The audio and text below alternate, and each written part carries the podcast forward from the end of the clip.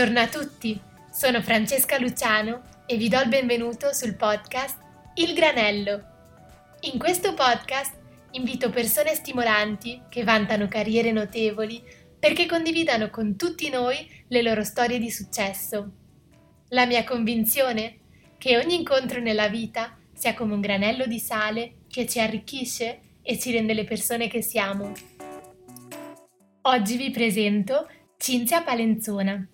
Cinzia è parte del Career Service Master Division del SDA Bocconi per le aree di Luxury, Fashion, Retail and Cosmetics. La sua esperienza nel campo della comunicazione e della moda la rendono un'esperta nel settore, nonché il trade union tra la popolazione degli studenti dei master e MBA in Bocconi e i recruiters. Con Cinzia abbiamo parlato del mercato del lavoro nel fashion system, tra cui consigli per come presentarsi e ostacoli a cui prepararsi. Ringrazio moltissimo Cinzia per aver accettato di fare parte del podcast e se l'episodio vi piace non esitate a parlarne alle persone intorno a voi, ad iscrivervi sulle piattaforme del podcast e a seguire la pagina Instagram Il Granello Podcast. Buon ascolto! Buongiorno Cinzia, come stai? Va bene, grazie Francesca, tu come stai? Molto bene, grazie. Cinzia, per le persone che non ti conoscono, potresti presentarti nella maniera in cui preferisci? Allora, certo, io sono Cinzia, vengo da Pavia, eh, mi occupo di sviluppo di carriera in questo momento, sono laureata in scienze della comunicazione in indirizzo interculturale e multimediale, sono del segno del cancro, ascendente leone molto bene.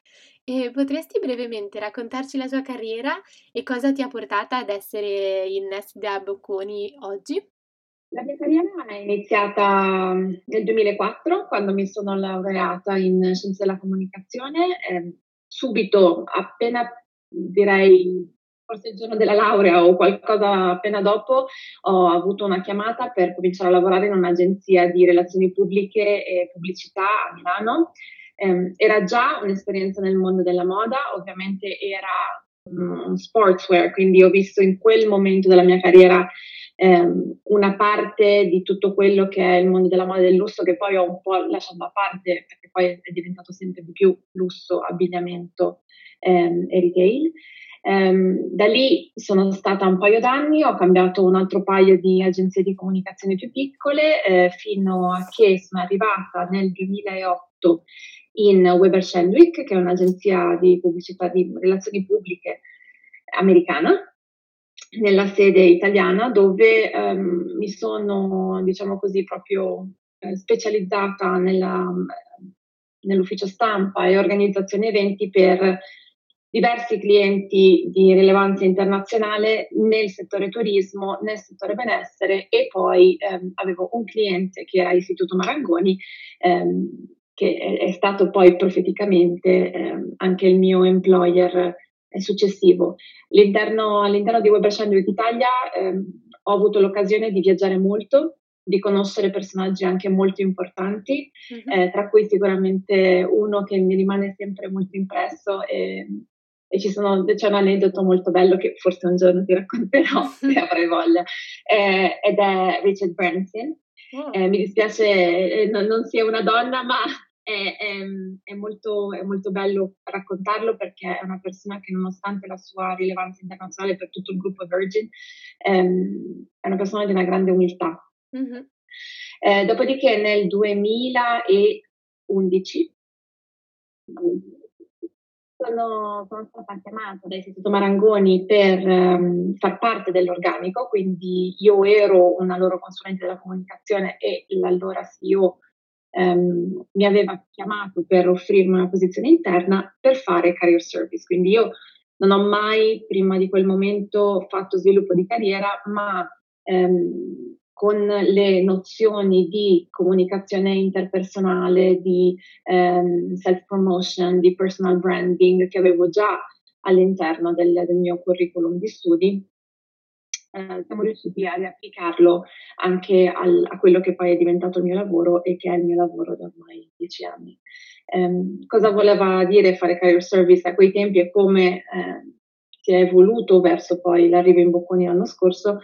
Io ai tempi in Marangoni ero la responsabile del career service della scuola di Milano, mi occupavo di sviluppo di carriere sia dal lato design, quindi stilisti, ehm, che anche dal, dal, lato di business. Erano moltissimi ragazzi e è stato veramente un, una prova significativa per me, eh, soprattutto per il volume che pian piano poi è andato a, crescere, a crescersi nel, nel, corso degli anni, fino all'ultimo anno, l'anno scorso, quando ho cambiato, cambiato azienda, eh, dove avevo la responsabilità di tre scuole italiane di Istituto Marangoni, quindi la scuola di moda, di design, di arte, e avevo un, un team di cinque persone. Eh, da lì poi un mio ex collega che lavorava in Zabocconi ehm, mi ha parlato della posizione che riporto oggi, che è la scuola di management dell'Università Bocconi, quindi sono due entità se- abbastanza separate. Eh, a maggio dell'anno scorso mi occupo di sviluppo di carriera sempre nei settori retail, lusso e moda eh, per i corsi MBA full time, quindi tutto il Master in Business Administration e ehm, alcuni corsi specialistici, tra cui il MAFED, che è il, ma- il Master specialistico proprio in Fashion Experience e Design. Qui tu segui appunto studenti della Bocconi di più o meno che fascia di età? È abbastanza larga la forbice, eh, diciamo che inizio con i 24-25 anni, arrivo fino ai 33-35 anni con gli MBA, gli MBA un pochino più, permettimi il termine, anziani. quindi proprio la fascia target del mio pubblico, quindi ideale. E appunto Bene. tu sei, un, sei un'esperta di retail, lusso e moda Potresti darmi un overview sul business ehm, in questi campi e il mercato del lavoro, incluse le necessità che mhmm, sono fuoriuscite mhmm, dalla pandemia e quali posizioni vedi emergere, quali vedi affermarsi all'interno delle grandi aziende del lusso? Il 2020 è stato per tutti un anno di grande cambiamento. Io devo dire che nei miei mercati il cambiamento è stato ancora più forte perché giustamente tutto quello che era negozio è rimasto chiuso per mesi, quindi eh, tantissime entrate ovviamente sono state tagliate. Eh, c'era, secondo me, eh, grande preoccupazione in quello che sarebbero stati i risultati, cioè quando poi il, il settore sarebbe uscito dal, dal problema della pandemia Devo dire che per il momento sto vedendo grande rinascita, cioè sto vedendo grandi opportunità. Eh, moltissimi dei report che sono usciti dalle società di consulenza riguardo al mio settore mm, lo avevano un po' previsto e devo dire che sta abbastanza succedendo. Il settore si doveva rinnovare, aveva bisogno di linfa vitale nuova e devo dire che questa pandemia ha aiutato tantissimo un processo che altrimenti difficilmente sarebbe eh, sare- sarebbe innescato. Credo che la digitalizzazione del mercato della moda e credo che tutto quello che era e-commerce piuttosto che um, la parte di eh, CRM, quindi di attenzione al cliente, di iniziative, eventi digitali, non fosse abbastanza sviluppato, soprattutto perché viviamo in un paese con delle caratteristiche socioculturali molto precise, quindi dove ad esempio lo smart working anche nelle aziende della moda non era molto ben visto e previsto, eh, dove tutto ciò che era la trasformazione digitale e l'e-commerce non era visto come necessario, mentre ovviamente in tanti altri paesi del mondo lo era. Quindi io penso che all'Italia abbia, mh, permettimi di dire, in qualche modo anche fatto bene e soprattutto per il mondo della moda e del lusso le professioni che c'erano già, ma che adesso eh, probabilmente stanno venendo un po' più fuori in modo un po' più aggressivo nella richiesta delle aziende,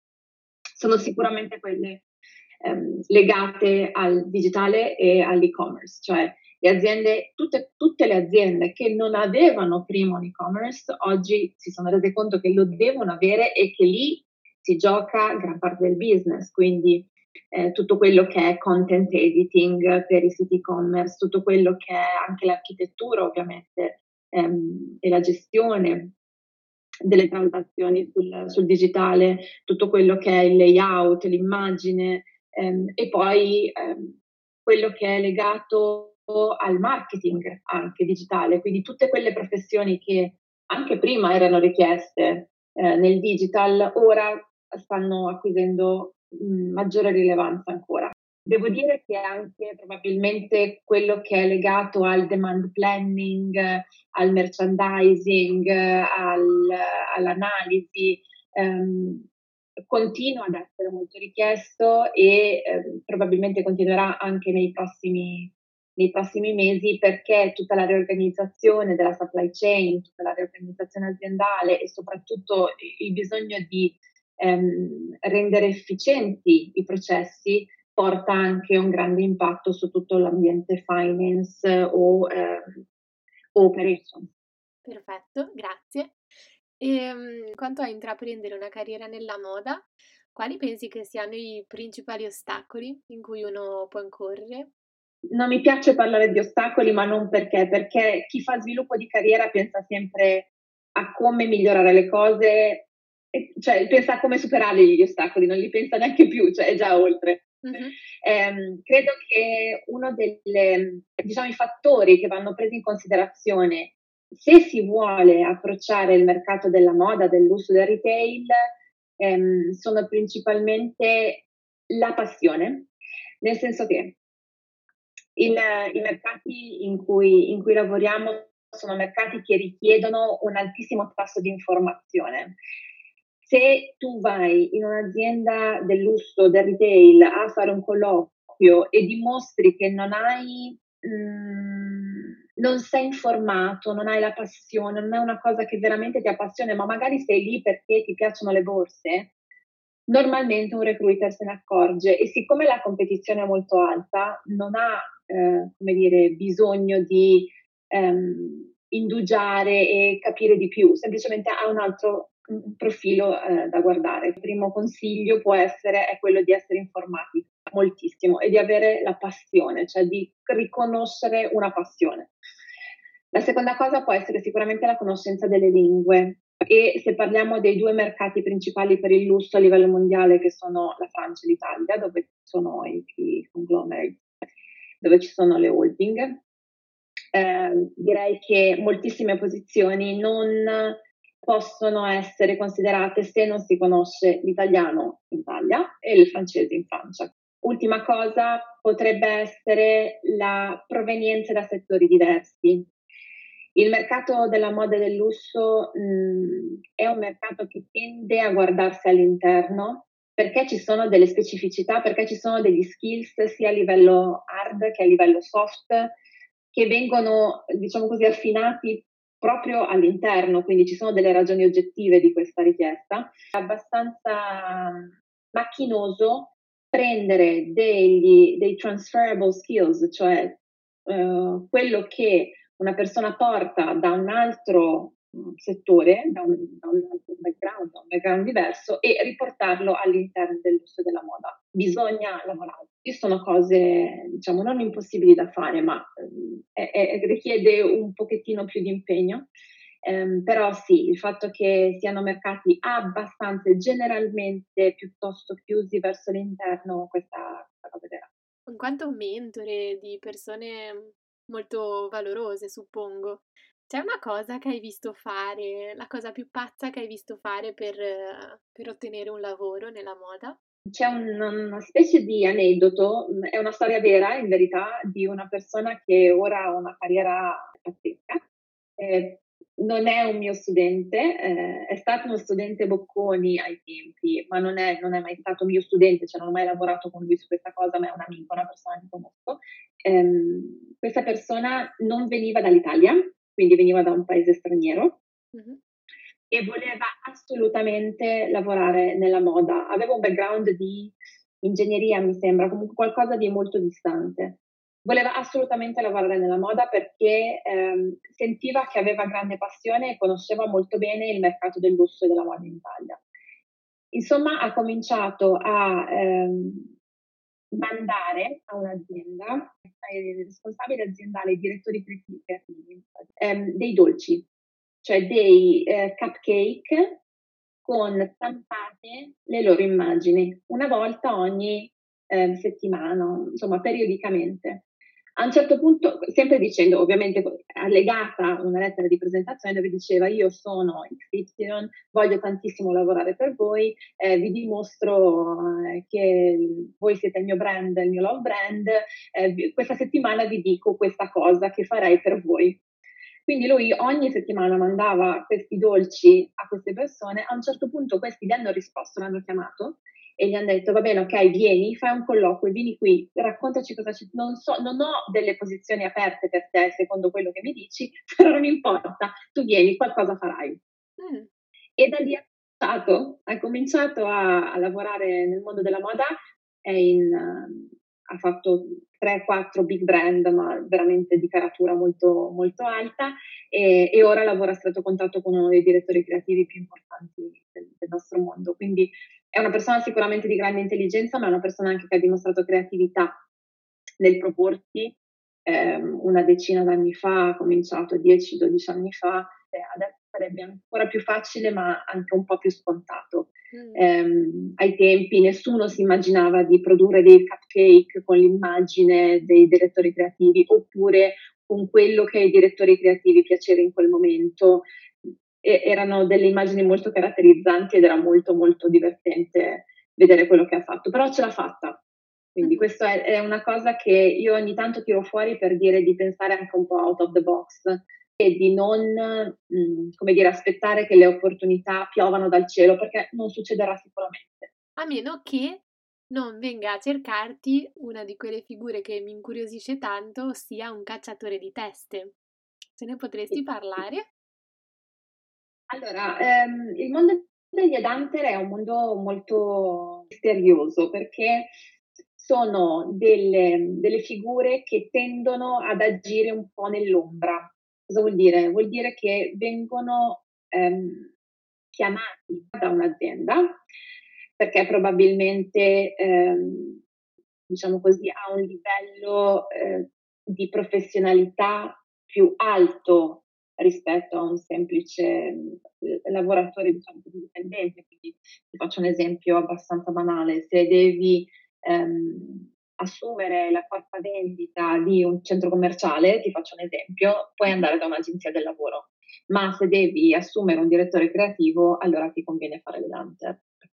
Um, le Danter cosa fa? Ci sono innanzitutto delle agenzie di headhunting, delle aziende di headhunting che sono specializzate su settori e poi ci sono delle aziende trasversali. Eh, ovviamente ci sono delle aziende, delle agenzie specializzate nel mondo della moda e del lusso e all'interno di quelle specializzate ci sono anche quelle particolarmente eh, focalizzate sulla parte creativa e quelle particolarmente eh, focalizzate sulla parte business. Una cosa che c'è da sapere sul, sugli headhunter è che per quanto riguarda ehm, le realtà che io conosco, non amano avere dei candidati che si presentano all'agenzia, ma pre- preferiscono cercare loro dei candidati passivi.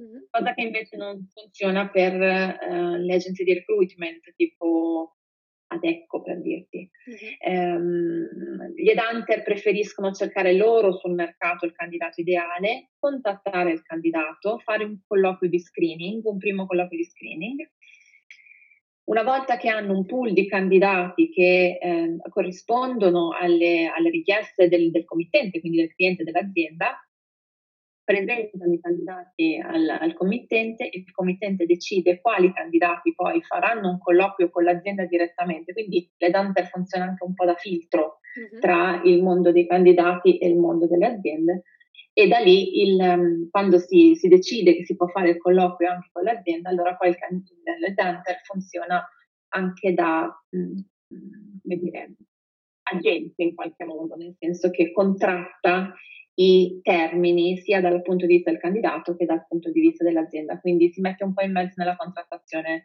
eventuale del, dell'offerta di lavoro. Okay. È un mondo molto molto specializzato ehm, è un mondo molto vasto, ehm, però è super interessante sicuramente. Sì, sì, sono d'accordo, anche per me lo è. E appunto hai parlato di direttori creativi, di grandi imprese. C'è una success story che, che, ti piace particolarmente, possibilmente di una donna, di qualcuno che ce l'ha fatta? Hai già detto un po' l'esempio dell'ingegnere, ma ne avresti un'altra di magari qualcuno che occupa una grande posizione adesso e che ha cominciato dal nulla? Ne ho viste diverse e per me erano tutte storie di successo. Non è un, una risposta politica, ma è una risposta vera, nel senso che io ho visto delle persone venire da situazioni familiari e economiche, ehm, come dire, non di vantaggio, e raggiungere degli obiettivi professionali e personali molto alti, senza necessariamente dover essere direttore o CEO, perché poi eh, questo implica, secondo me, gioco forza, purtroppo nel mondo di oggi per noi donne anche un po' una rinuncia su altri piani e questo l'ho visto, fare, l'ho visto accadere molto. molto. Eh, però diciamo che per me ognuno eh, raggiunge la propria eccellenza. Questa è una cosa che mi, ha, mi, hanno insegnato i miei genitori, nel senso che mi hanno sempre detto, Cinzia, tu non devi essere eh, il migliore di tutti, devi essere la migliore per te.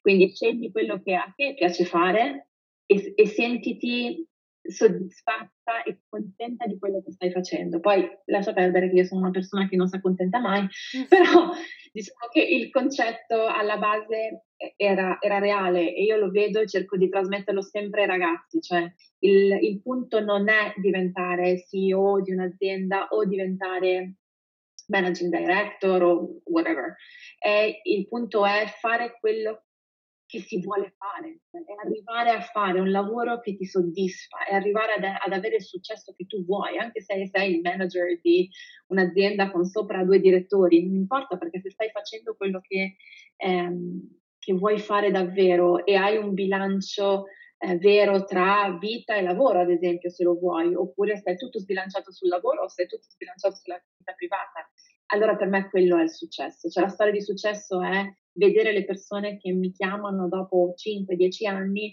e mi dicono guarda sono contenta, sto facendo il lavoro che voglio, sto progredendo come voglio, sono riuscita ad arrivare lì dove volevo io. Per me quelle sono le storie di successo. Forse sarà un po' viziato dal lavoro che faccio e quindi per me le, le, storie di successo sono quelle. Sono riuscita a crescere e a migliorare quello che volevo migliorare, eh, sono riuscita anche nelle piccole storie, sono riuscita a farmi sentire dal mio capo.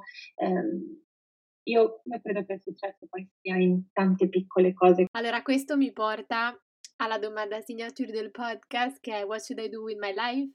Se hai un obiettivo e se credi in quell'obiettivo, anche se ti sembra che la vita ti stia portando dalla tua parte, in verità ti sta portando dalla tua parte. Quindi ehm, costruisci sempre con i piccoli mattoncini la tua strada e, e, succederà perché è così, l'ho visto tantissime volte. L'importante è non stare fermi, dire va bene, ok, non ce l'ho fatta stavolta, non ce la farò più. Non è vero, non ce l'hai fatta stavolta perché ci sono tantissime persone che quando fanno dei colloqui eh, e non vengono accettati in quel colloquio, allora si disperano, no? Oh mio Dio, non è andato bene questo colloquio. Ma non è così che funziona.